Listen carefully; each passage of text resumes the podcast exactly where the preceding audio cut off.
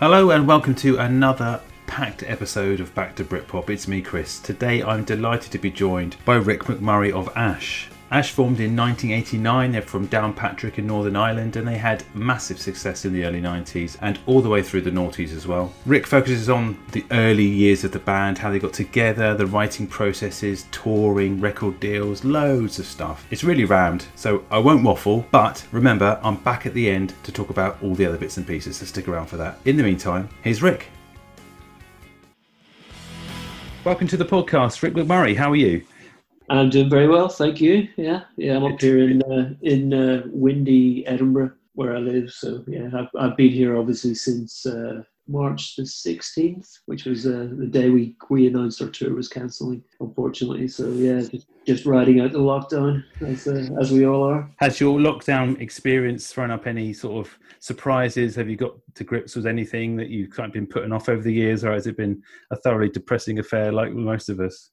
It's been yeah, it's been a learning experience and trying, to sort of like take the best out of it, and you know, just it's been an interesting sort of mental health journey. I remember right at the start of it, it's just like for the first know, month after we cancelled our UK tour because we, we were actually touring in uh, Europe at the time.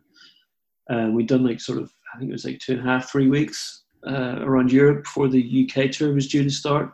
So it really felt like unfinished business Mm. At that point, it was like just very difficult to kind of accept. And obviously, you know, we're thinking, you know, a couple of months down the line, we'll, you know, we'll get through the summer and then we'll do the tour in, in the autumn instead. But, you know, very shortly after that, we came to the realization that this is going to be a longer thing. So, yeah, it, it, I think when the tour moved to where it is now, which is basically it's all happening like exactly a year after it should have. Mm. It took it took a little while to kind of adjust to that reality, as well. But yeah, it's, I guess it's been sort of just kind of looking after myself mentally has been become like a big priority. Are you getting to play the uh, the drums uh, at home, or, or is that yeah? Something... I've got I've got drums set up. Uh, I've got like a, a, room with like drum kits and, and guitar, and I've, I've, delved into playing guitar actually quite a bit in the last sort of two months. I think, which is something I haven't done for a long time as well. Um, we're really quite getting into it and sort of falling in love with that side of stuff as well. So yeah, yeah, the drumming's taken taken a little bit of a backseat. But I've got I've got a little kind of like practice routine I just run through just to keep my keep myself sort of you know physically capable every day as well. So yeah, it's, it's only sort of like twenty minutes, but I feel like I do that and then I can sort of like get on with the rest of my day and sort of do maybe more creative things away from the drum kit. Who are your um, drummer icons uh, growing up? What got you into hitting the, uh, the skins in the first place? Um, I think I think I, I started off. I think there was like a, a metal kid around the age of like eleven or twelve. And I think I remember having a conversation with my brother, sort of saying, "What do you think the easiest job in a band is?" I think it was like drums. I was like, "Okay." I was I was playing guitar at that point, but I sort of forgot about it. And then I think it was it was only it was maybe like about a year later, where I, I don't know don't really know what happened. I was just li- listening. I can't even remember what I was listening to, but I just became like suddenly sort of very aware of what the drums were doing for some mm. reason, and was just like started just tapping on my fingers. I was like, yeah, I could I could kind of do this, and it just sort of grew from there. Really, I got a pair of drumsticks, and then uh, I think I think my parents ended up surprising me. Just I think it was February. February. It wasn't. It wasn't Christmas. It wasn't my birthday, but they turned up with a drum kit. I think they'd sort of given up on me uh, ever finding any friends in my teenage years. and, uh, yeah, just like turned up with his drum kit and I was kind of blown away by it. So yeah, just got into it from there and taught myself really. Ever ever since that, that time where I was just like, oh yeah, I was just like noticing the drums and music. It was just like I've got to get into this, and uh, yeah. yeah, it's a it's a it's an interesting one as well because I think a lot of the time was you know certainly in, in Ash as well, it's like, and I find this sort of like writing my own stuff as well. It's like it's really hard to tell if anything's good or not or not mm. until drums are involved in it. You know, it's like you, you can write you can write a riff and you're just like, ah, is, is this great? And then you're just like, I don't know, is it great? And anytime I sort of like put drums with anything I'm doing, it's just like, right, okay, yeah, that's good. And I think I think Tim can be he can be quite similar as well until he's sort of got my drums on it. He's just always wondering whether the idea has actually got any merit in it or not. Yeah. Did, did it used to annoy you, uh, Rick, when you were recording and um, bass players and guitarists and, and, vocalists used to tell you what to do in terms of I'm thinking of this song and it's got like I need you to do like a and you're like yeah okay that's that's easy. Yeah. it's a it's a funny one because I, I guess you know musically uh, when you know I, I guess if you're communicating an idea from guitar to bass you know it translates really easily and you just go like play this and it's like it's these notes mm. and it's it's a very right okay that's that's what it is. But i think with with with other musicians trying to communicate they might hear something in their head sort of drum wise um, mm. but the ability to actually vocalize what they what they mean it can be can be quite difficult at times. And go on kind of hear it like this. You kind of play what you think that they're trying to communicate.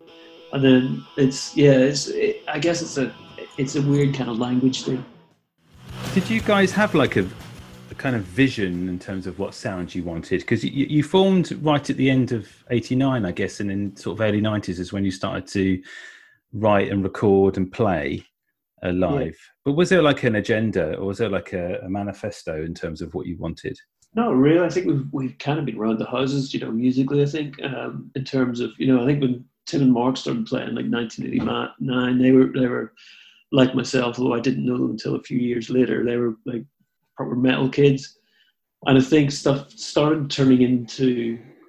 It wasn't necessarily Ash, but I think they they were always you know they started writing songs because they didn't have the technical ability to play covers of the music they were listening to. Hmm. So yeah, and there's I guess there's a lot of like very much DIY ethic there, but I think I think the main influence I think in, in, in the early days when when I joined the band and we became Ash, um, like Nirvana was like a huge thing, and that was like a I get you know, it was a you know musical sea change and a cultural sea change, and we really you know got on board with that. You know that's that's what we wanted to sound like, and whether we did or not is another thing. yeah, yeah. Um, you know that that that was like a you know a, a, huge touchstone to, to to us and to like every band that we knew as well. Where it was a very different sound. Obviously, there was lots going on in the nineties. I mean, the, the, podcast is called Back to Britpop, but it isn't you know necessarily uh, wholly looking at bands that pigeonholed into that sound. It's just about the mm 90, 90s indie scene, if you like. And, mm-hmm. uh, you know, you, you deliberately distance yourself from Britpop in terms of, uh, you know, it was a word or a buzzword, of anything, anyway. But were you conscious about what was going on in the music scene in, in Britain and everything, you know, and how that explosion of sound and yeah, yeah, definitely. I mean, I guess I mean there was such, there was uh, things were going in all sorts of different directions in the early '90s. You know, you had obviously the explosion of the grunge music in '91, but there's there's there's a lot of stuff going on. I mean, you can even go back to like '89, Stone Roses, and stuff. And you know, we, I guess you know '92. I think me and Tim became like really big Suede fans. I remember seeing them on Top of the Pops, and that was just like this is such a cool band. And I guess that, that was before the Brit Britpop had been properly like coined as a term. Mm. But you know, there's I think I think a lot of that early period was it was really about the diversity that was going on. You know, as we were into stuff like Ride, like as I said, Suede, the Auteurs, early Blur stuff, and you know there was, I guess, new wave, new wave stuff kicking around as well. So it was mm. it was real kind of mishmash of stuff before like Britpop became this sort of like cultural culturally ascended.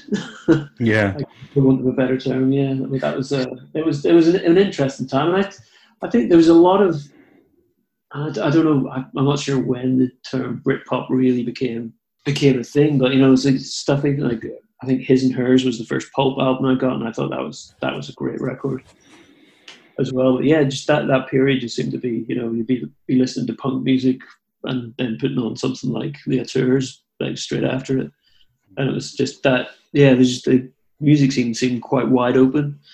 And I get uh, maybe that's because you know we were like you know a few years before that we were like dyed in the wool sort of metal fans, and that was all we would listen to. But yeah, it was like I guess the Nirvana thing really really kind of opened it up, opened us up musical musically and got us interested and listened to other things. Obviously, like you know, uh, reading about you know like Kurt Cobain's favorite bands, you know, everything from ABBA to Black Sabbath. And, you know, it's like they were being supported by like Breeders, Teenage Fanclub. Pixies were a huge, influence as well. So yeah, we were taking stuff from anywhere and everywhere. You were you were formed obviously in, in Northern Ireland, Count, County Down. What kind of scene was going on there at the time? Were you itching to sort of make yourself known, uh, you know, in, in England at all? Was there sort of like a, a need to go across, you know, and tour and uh, and sort of um, tread your Yeah. wares? Yeah, I mean, there- there was yeah, there was definitely a scene. I mean, I guess even in our hometown of Downpatrick, you know, when when Nirvana happened, there was God knows how many bands there were uh, in like 1992. I mean, it's it was it's like a, a town of like I think back then it was about a population of 15,000 people, but there seemed to be about 20 bands, which for us seemed like you know quite a lot. I guess you know coming from Northern Ireland as well. I mean, I guess in the, in our younger years, we there wasn't really many bands that we were aware of that were from Northern Ireland. I mean, it wasn't until after sort of we were, you know, it was I think it was around the time that we were signing our record deal that became aware of even the undertones. Personally, um, I guess there's, I think you know, just as we were getting started, there was like therapy, and that was that was a big deal as well because that was like, oh wow, there's there's music from here that's being released and they're going on tour in the world and people are writing about them in these magazines and stuff. And that was that was a huge deal. It was like op- opened it up that yeah, people from here can do this Hmm. as well. And that was that was like a really empowering kind of moment for us. Your kind of career with with Ash, if you like, started. You were both. You were all very long, young, weren't you? It's kind of like your first sort of homegrown recordings and, and things um, happened when you were what? You were sort of eighteen or, or a little bit older. oh no we were younger than that Younger. I, think, uh, I think I joined the band just before I turned 16 like the other two were born in 77 obviously with the, the album title I was a couple of years before Yeah. but yeah, I mean, yeah, they've been they've been playing together in bands. Like they got guitars and formed a band the same day they got guitars, basically when, they were like eleven years old. So you know, it's uh, it's a, a frightening amount of their life that they've spent in bands, um, and obviously myself as well. You know, Yeah.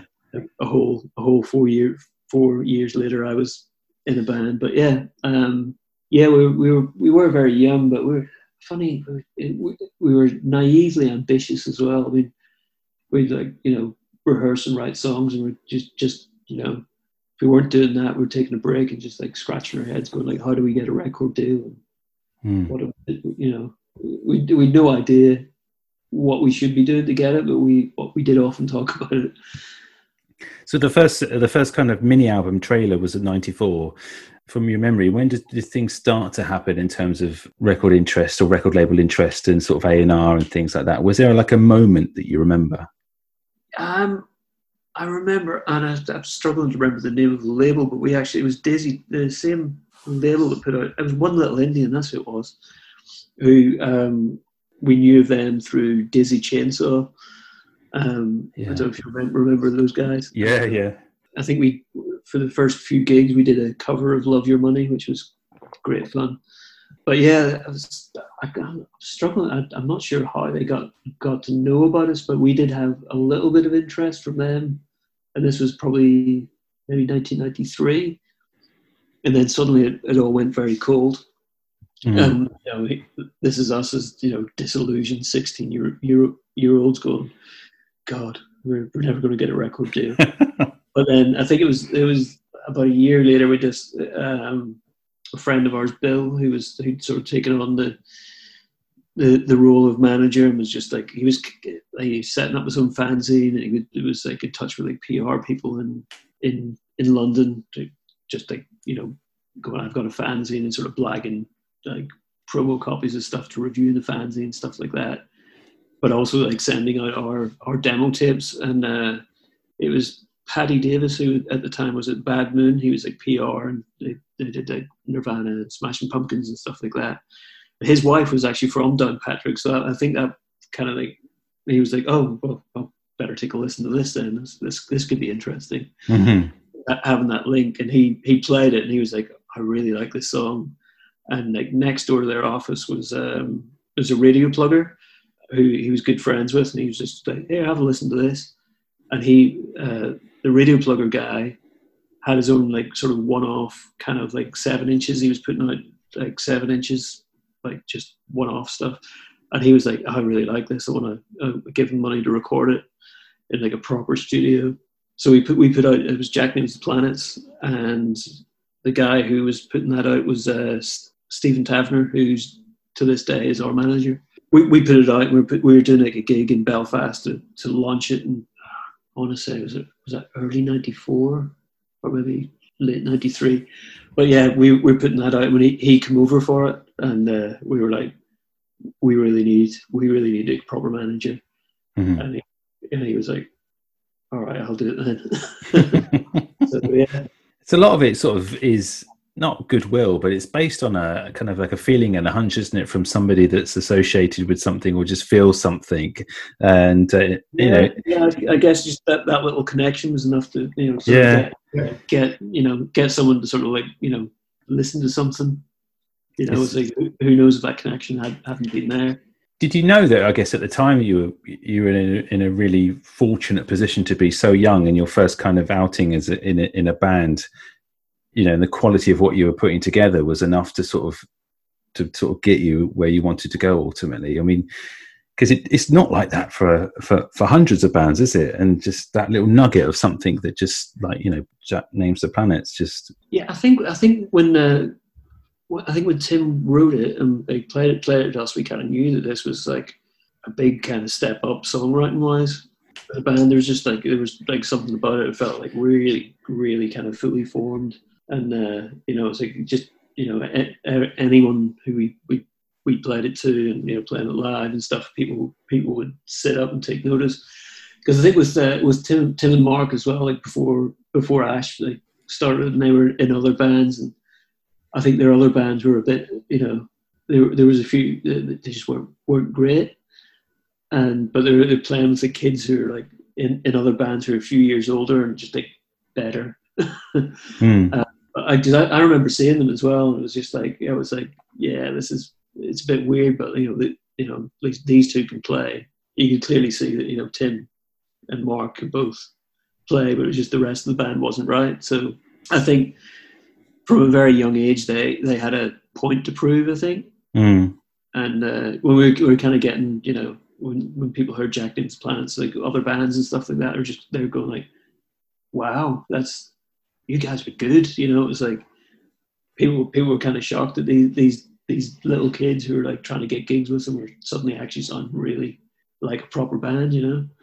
Yeah, I think what what set you guys apart as well in a way is you know you were young and you're the same age as me. I was born in '77, and I just remember looking at uh, what you guys were doing, and it felt like you could do it. You know, I was in many bands playing in school halls and churches and things and practicing and things and uh, you know trying to get the break or you know writing music for the first time and it just felt like you know ash were doing what we would you know the same age they were doing what we wanted to do and it felt accessible it felt raw there was a stripped downness to it which was refreshing you know it was a three piece but you were creating like a a big noise. And there were all these pop references there as well. Like, you know, if you liked sci-fi and you're into Star Wars and you like comics and things, you you know, just from the artwork and yeah. the sound effects, it was just instantly accessible and it just grabbed you and felt different. Yeah, yeah. I mean, I guess you know, going back to what I was saying about therapy as well. I guess that for us that was you know a geographical kind of accessibility. But I think yeah, a lot of people who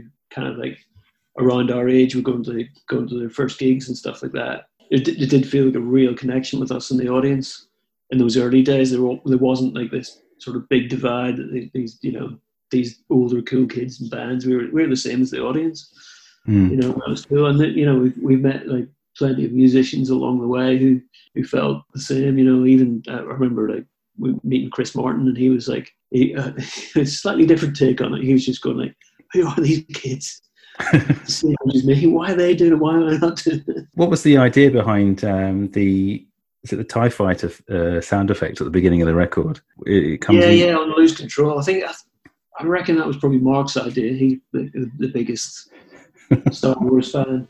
Did you? How did he clear that? Was it something that you were able just to use, or did you have to seek someone's approval? I'm, I'm not sure we did. you were signed to uh, infectious, weren't you? In the end, uh, Yeah, infectious yeah. records. Um, what was that like? I mean, did, was there a moment when you kind of just looked at yourself and just each other, sorry, and just sort of thought, "Crikey, this is actually happening now," and the realization Yeah. set in. Absolutely, yeah. I mean, it was it was just like wow, we've we've got a record deal. It was just insane. Is it? You know, it's like big kids, you know, and like putting out demo tapes and stuff like that, and getting excited. We also had parents going, you know, it's like, you know, like encourages not to forget about school and stuff like that. And going like, you know, it's like ninety percent of bands don't get signed, blah blah blah, and you know, it's just like, right, we've you know proved them wrong. there you go you know. Um, but yeah, yeah. I mean, that was that was great. I mean, I, I think you know, our our ambi- our ambitions up to that time was to get a record deal and put a record out, and sort of we, we you know we did our I guess it was our first tour of of the UK. I think it was probably done. I guess it was Easter holidays. I think uh, on the mainland mainland UK, and off the back of that, we got we got record company interest, and then a few months later we went back, and that's when we signed the deal. You know, a couple of months later. So it was just like it was like you know this is amazing, but it's like it just it just happened like quickly. You know what I mean? It was it Mm. wasn't like you know we, we we were out doing our first tour and just having the time of our lives, and and and we got a record deal Yeah. as well. So were you not really able to sort of at the time i guess or again looking back on it you, you, you kind of thinking you, you maybe you weren't able to sort of sit back and take stock of what was physically happening it was just sort of you were you were just going with the flow in in, in some way Kind of, yeah. I mean, like, uh, Tav, our manager, was you know he, he was great. So he we got the, the sort of first single. It was just like felt like we we sort of got our foot in into the music industry with him, and then he obviously knew record company people, and it was just sort of yeah. He'd sort of you know talk to us. You know, we got we got these people coming down tonight and stuff, and there's a there's a couple of labels coming down, and yeah, we yeah we I think we got we got the right one, but it was uh Mm. I, I don't know if like part of it felt like okay, it's like you know, well, we got we got our first single out, so this is obviously logically the next step, and it's like great, and it just it just kind of kept rolling every every time we. It, I think in the early days, it felt like every time we sort of did something, something better would happen. you know, It yeah like, yeah yeah do the single, and then we tour and we get record company interest, and then we sign the deal, and then we make a record, and then we put out a single, and I think I think it was like a, once we signed the record deal, I think our first our first sing, single on the record record label, uh, which was Petrol, went to number one in the indie charts, and it was just like, okay, great, yeah. Just like it just it almost felt like we couldn't do any wrong, to be honest. and were you finding it difficult to write songs for the follow-up? I mean i'm, I'm jumping ahead a little bit but you, you know you had the whirlwind of 1977 touring relentlessly that and just obviously that would have been an absolute grinder of a schedule for you i'm guessing for three years Even even just to just to rewind a bit, I think writing 1977 was pretty pretty weird weird time because obviously we we done trailer and we kind of like used up all our songs from from the demos apart from Girl from Mars, which was one that we kept in we purposely kept that in the back pocket. It was like trailer was the kind of that was to, sort of go out and introduce herself to to the world yeah kind of. And you know, we were still at school at this point as well, so it was it was like you know limited touring, little bits and pieces. But Girl from Mars was kept in the back pocket, and then and then I guess you know once that came out, that then we were we were kind of doing the touring touring like international touring of trailer like at that point because we, we'd been in school up to then. So it was it was kind of a weird a little bit of a weird way to do things but having having girl from mars kept back that was like that was the kind of this this stroke of genius and that kind of coincided with our you know our most commercial release with with us being able to go out and just tour as much as we we wanted. So that was great. But then we were kind of like we you know kung fu girl from mars angel interceptor which were written at that point. The rest of rest of that was either written on like in I don't know like Japan in hotel rooms or in Australia somewhere or on tour in America or written in the studio. I think I think we did in between touring and going into I think I think we'd like maybe December to do to do a bit more writing before we went into the studio. To like I think we went in, in on the second of Jan, first or second of January, 1996, to start recording. And you know, we we had a few ideas sort of kicked into shape, and we'd done some a little bit of pre-production with Owen Morris, but there was there wasn't there wasn't an album worth of material at that point, and it was Yeah. like a, it was quite you know it was it was quite a learning curve just being in the studio, and it was it was pretty intense, like trying to write and trying to trying to record all this stuff stuff at the same time. So yeah, Was any pressure regist- registering with you guys at that point? Were you just like still euphoric about what was happening? Yeah, I mean, I think, I think, well, probably, probably for Tim, like towards towards the end of the album, I remember like Owen at one point saying like we need one more song, and like Tim sort of like having to disappear, and he's like I've come up with this, and that was uh, Lost in You, which is an absolute corker of a song. So, Hmm. but he was like, I think, I think around that time he kind of thrived in the pressure, and I think there was, there was like a really good, I guess, feedback loop between us, like you know, releasing singles and sort of getting press and like everything kind of going well, just the you know the excitement of the newness newness of everything, and it, it just you know really boosted our confidence, and we felt you know that almost like everything was there for the taking. You were kind of touring with some big acts as well across the states. So we have Weezer, you were, you were supporting. That must have been like uh, quite a, an interesting time as well to get some uh, like feedback from them, I guess, because they were doing extremely well at the time as well.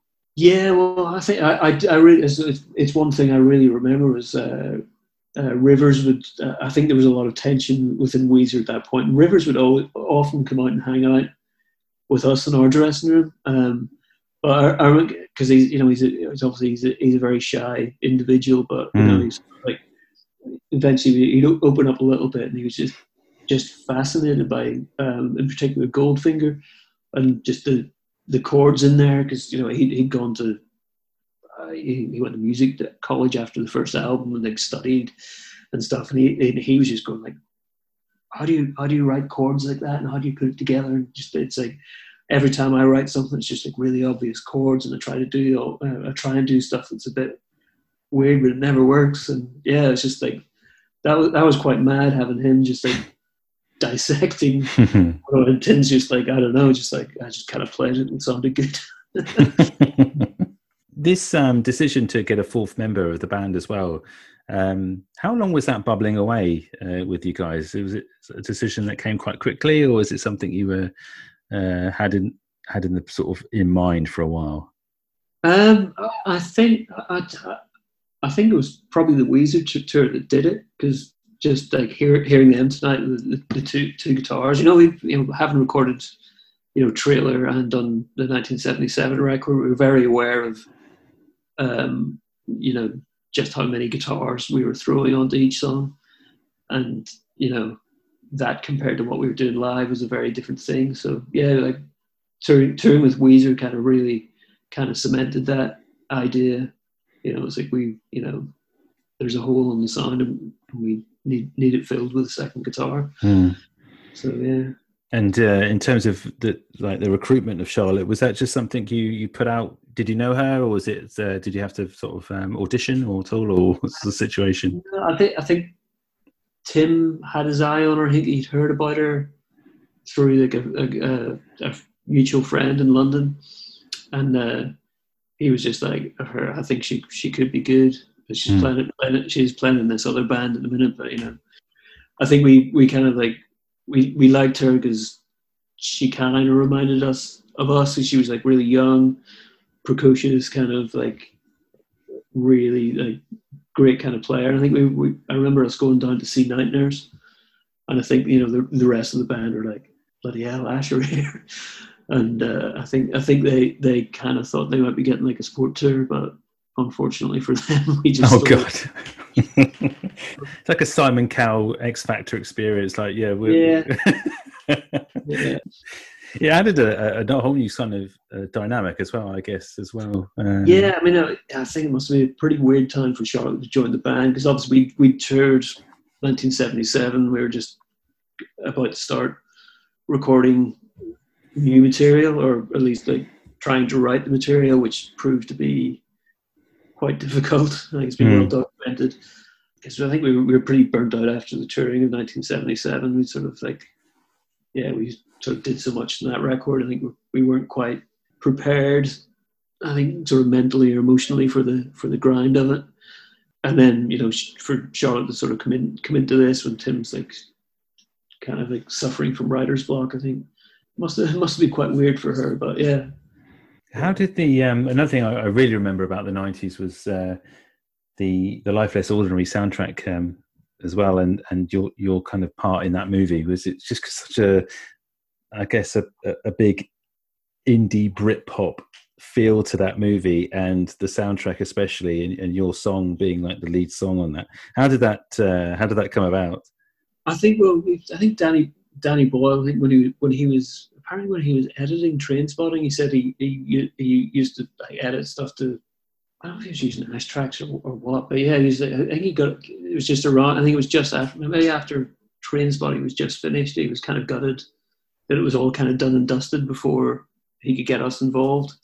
So he was just like, I've got to get this band hmm. in, in to do this, and we were like, yeah, great, and yeah, it was it was it was pretty exciting. It was a good, the first thing we did after um, 1977. First thing that we we'd recorded for a long time. It was like I guess we'd we'd been away in tour for I don't know eighteen months or something like that, mm. and like no writing had done during that period.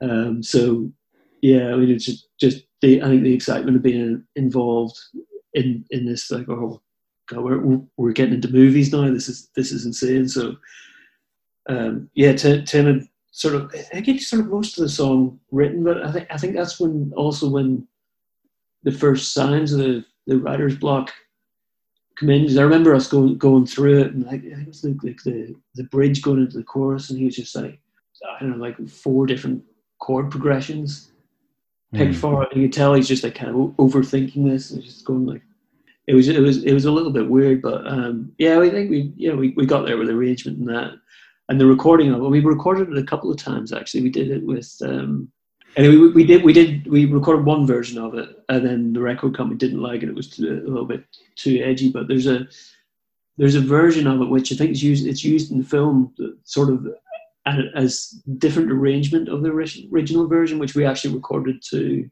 uh, while we were watching the the, uh, the section of the film that it's used in. So we were actually like trying to get to get all the changes in the song to go with the the edited video ah, footage. yeah, yeah. Which was quite bizarre. But yeah, we uh, then I think yeah was that before that was before Charlotte joined, and then Charlotte joined, and then we re-recorded it after Charlotte joined the band as well. So it was a it was a it was a bit of a yeah it was a bit of a mad time, but yeah yeah it was a great thing to be involved in, and yeah that was um that was I guess that was the last thing we did was like, that we re- released that and then we did in to try and write nuclear songs, which was kind of a a very fraught period for us. At the time, were you kind of um, worried about the future of the band, even though you you know released sort of two records? Was it something that was playing on your mind, or were you just knew you had to get through it and and, and get it out there and tour it? Yeah. Well, I guess it was just a weird one. I think you know having a number one album, you sort of think, oh yeah, you know, it's like, yeah, we kind of know everything now. But yeah, I think we still got a lot of learning to do hmm. at that point, and that I think that learning all kind of started happening around around the time of the follow up. You know, it's a we definitely felt a lot of pressure from the record company. It was just like, you know, we were working pretty hard, and it's just like tour, touring the world, and it's like, you know, I think there was a few tours which we probably should have turned down that we didn't, and we were just like, okay, you know, it's like, yeah, we're kind of we're, we're kind of tired of this. We probably probably could do with a break, but you know, okay, yeah, we'll do it. And that that happened for I don't know, maybe about six months when we probably would have been better just to say no to stuff, take a bit of take take a bit bit of time off and kind of think about you know what what we want to do for the next record. And then we suddenly finish the touring. And it's like right where's the next record? And we're like well, we only just finished touring the last one. We haven't written haven't time to write anything. Mm. so that was yeah yeah, Tim was feeling the pressure. We were we we went to this like residential studio to try and you know get away from everything and and write. But it was just you know it was the at, at that then it was the four of us there plus our live sound engineer who were we'd sort of kept on to kind of you know help help us record demos and stuff like that. So there's just five of us li- living in this weird little cottage farmhouse in sort of somewhere between Gatwick and Brighton.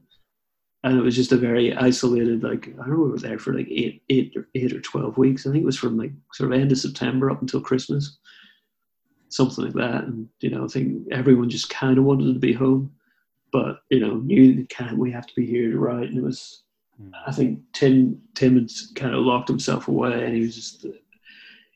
I think he was coming up with ideas and just going like, "Oh no, not good enough, not good enough," and just wouldn't play stuff to us. So yeah, it was uh, it was tough, and eventually, sort of like him and Mark were kind of just having a row, which was probably the, right thing. We cleared the air, and it's just like just play us whatever you got, and we'll start working on it. And I think one, once we sort of got past that, things started to flow a little bit more. But yeah, it was a it was a tough old time. You kind of look back at it, you know, with with some you know fond memories as well, or do you look back at it as as a time of stress and and something that was maybe not necessarily the right thing?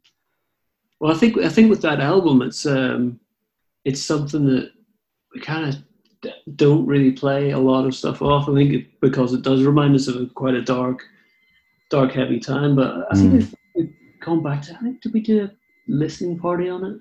And it was like, oh wow, this is like this is it's an interesting record, and it's like it's got some.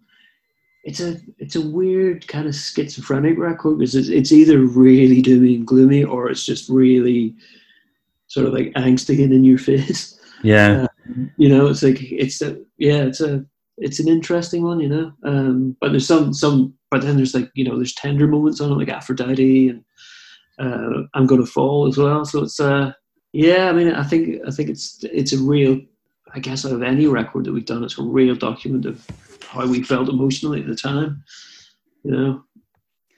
Yeah, but you you were lucky in, in, in a sense that you were able to to move past it, and I guess then just to continue to write and and record together, and uh, yeah, it never it never really stopped for you. I know there was a, a little period of like a down down some downtime for you all. Um, and then you came back with with more recordings and more and more ideas and more albums. Well, I guess you know, as I as I was saying earlier on, we had this sort of like, you know, from from when we you know put out our first single, it just felt like everything was happening, and it was just getting bigger and bigger, and it was just like we could do no wrong until the writing of that album, and then it felt like everything we, we everything that's happening is going wrong. You know, it's like you know like record company expectations after you know having a number one album and I can't remember. I think Nu-Clear Sounds. It was it was top top ten album. Like none of the singles went top ten, and you know it was like I don't know. Maybe you know it it was inevitable that something like that would happen, considering sort of like what we've been through uh, in such a short period of time. But mm. I think you know after we sort of did a little bit of touring in that, and we sort of like kind of got over it. I think I think it was. Uh, after a after a grueling winter uh, European tour. I think we went to Australia to do the big day out. After that, it was like it was winter back home. It was like summer summer in Australia, and it was just like you know what, things aren't too bad. We're we're in Australia having the time of our lives, and you know that's kind. Of, I think that that kind of changed the mood mood of the band. We're like, you know what, we can we'll we'll survive this, and we'll go on. We'll make a, a even better third record. It just goes to show there was a, there was a real tenacity there to sort of to want to succeed and to, to keep pl- you know plowing yeah, the, the uh, creativity.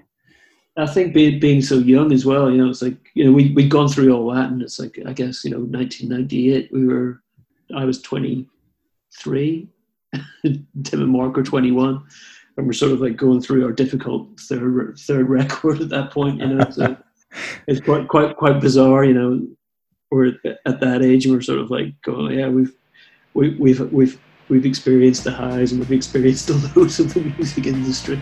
uh, yeah. Did the writing record tour kind of repeat cycle kind of then just feel a bit more natural after that and just feel a bit more comfortable for you once you've gone past that those, those sort of turbulent darker times you felt yeah. more settled within yourselves and, and, and just did the whole process just did it feel more relaxing for or more relaxed for you yeah in a way i mean I, I guess you know after you know Nu-Clear Sounds not performing as well as you know like a lot of people had hoped I guess we didn't we didn't have that sort of like pressure of like where's the follow up because you know as far as the record company were concerned, there's nothing, there's there's no big number one album to follow up here.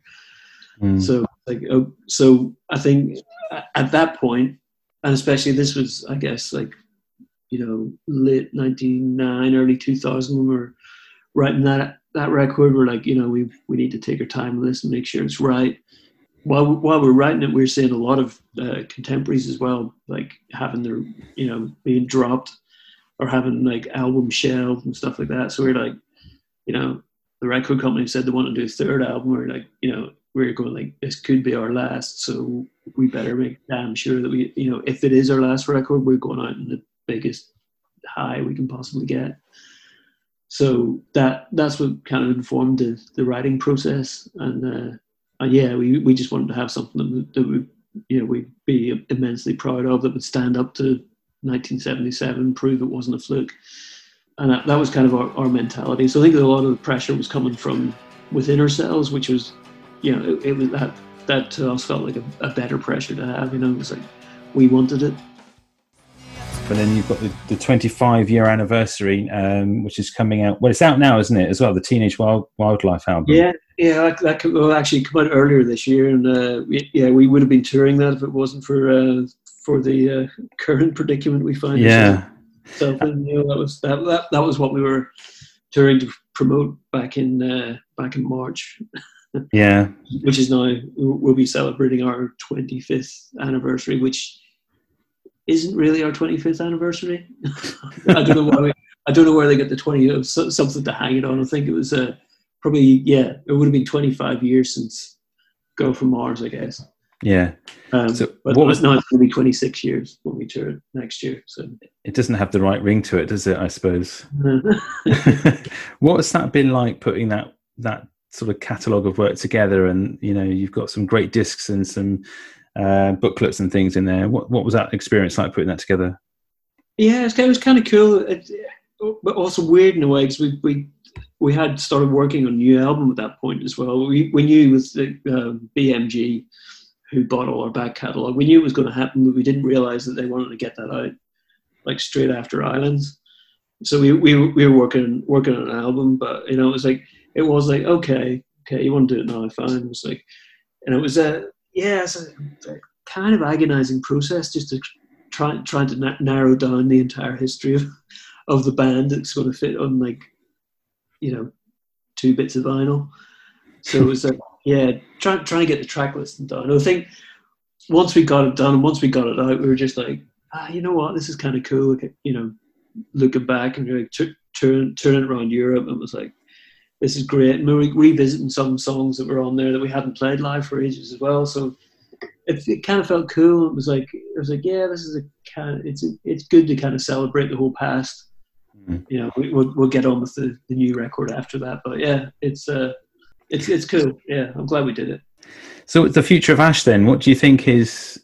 I mean, are you now now that you're kind of uh, sort of well, you were touring this album, and you you were writing, you say writing some more material. Is is it just still to keep together and st- still write some new songs while it's interesting and you still can?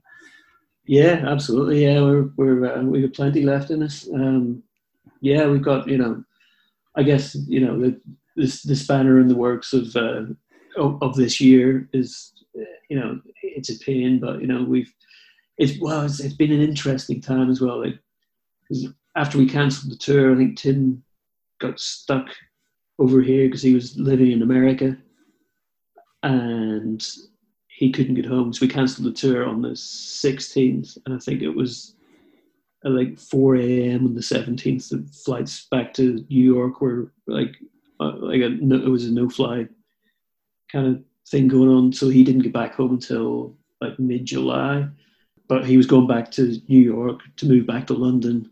So it's it's kind of like throwing the throwing the course of this album off a little bit. And, you know, it should have been finished, finished by now, but he's just you know he's got settled in London and uh, he's just starting to send send, send me and Mark like uh, uh, sort of finished finished songs with vocals on them, lyrics done. So yeah, we, we want to get that out next year. Well, obviously we've got we've got the touring of the best of to do as well. So it's a it's a little bit crazy, but you know, for me the uh, the record that we're going to put out next year, like I finished the drums to that I think in like 2018. Oh So, wow! Yeah, it's, it's it's pretty mental. So I'm I'm kind of, I'm ready to do a new, another record before. before You're done and dusted. yeah, yeah, yeah. It's uh, it, it's you know, but you know that's the great thing about being in the band. You know, it's like no, nothing ever quite repeats itself in the same same manner on on any cycle. So yeah, you, Wow. you, you get you get used to dealing with with the weird shit. But yeah, we're definitely dealing with weird shit this year. yeah. Well, I mean, you're going back to the '90s in terms of your work ethic, I guess. Then, if you're, you know, your album recording, touring, and then you know wanting to get chomping at the bit again yeah. for the record. Yeah. So old habits die hard. Definitely, yeah, yeah. I think, I think if you know if we'd had our way over the last five years, we probably put- would have put out three albums. But you know, it's like, right, you know, record companies and touring and agents are like, you know, you don't want to oversaturate the market, blah blah blah. But I think we're, I think we've had enough of that. I think we just want to like put out as much as we possibly can. Yeah. Well, I look forward to hearing uh, the new the new record, and hopefully, we're getting out to see you guys play again uh, live would be uh, would be amazing. Um, I think we. I'm into that. I think uh, well, when I do uh, back to Britpop, the, the the noughties era, I'll have to have you back on to talk about all the other things that we never get round to. Uh, yeah. because in terms of like the career and output, uh, it, it, it, there's there's so much more to go over. Um, I have to Yeah. stick to the remit though. yeah, fair enough. Well, we'll, we'll gladly come back for part two then. We'll come back for part two. Um, thank you so much, Rick, for coming on. It's been really really great talking to you about Ash. Uh, likewise, thanks for having me. Take care. You know, absolute pleasure, mate.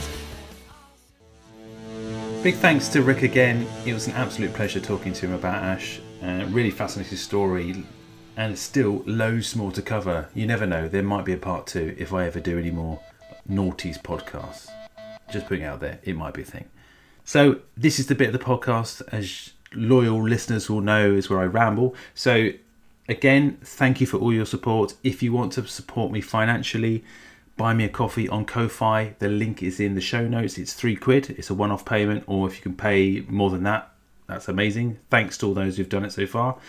If you can, follow me on social media. I'm over there on Twitter, Instagram, and Facebook. Just search for Back to Britpop. And also, if you're able to, and I know I say this every episode, but write a review, rate, and subscribe on Apple iTunes. Uh, the reviews really help, and the ratings really help. It's a really big crowded market for podcasts, as you probably are aware, and uh, those sort of things really help. So that's all the begging and the waffling out of the way. Uh, I hope to see you again on the next episode of Back to Britpop. Take care.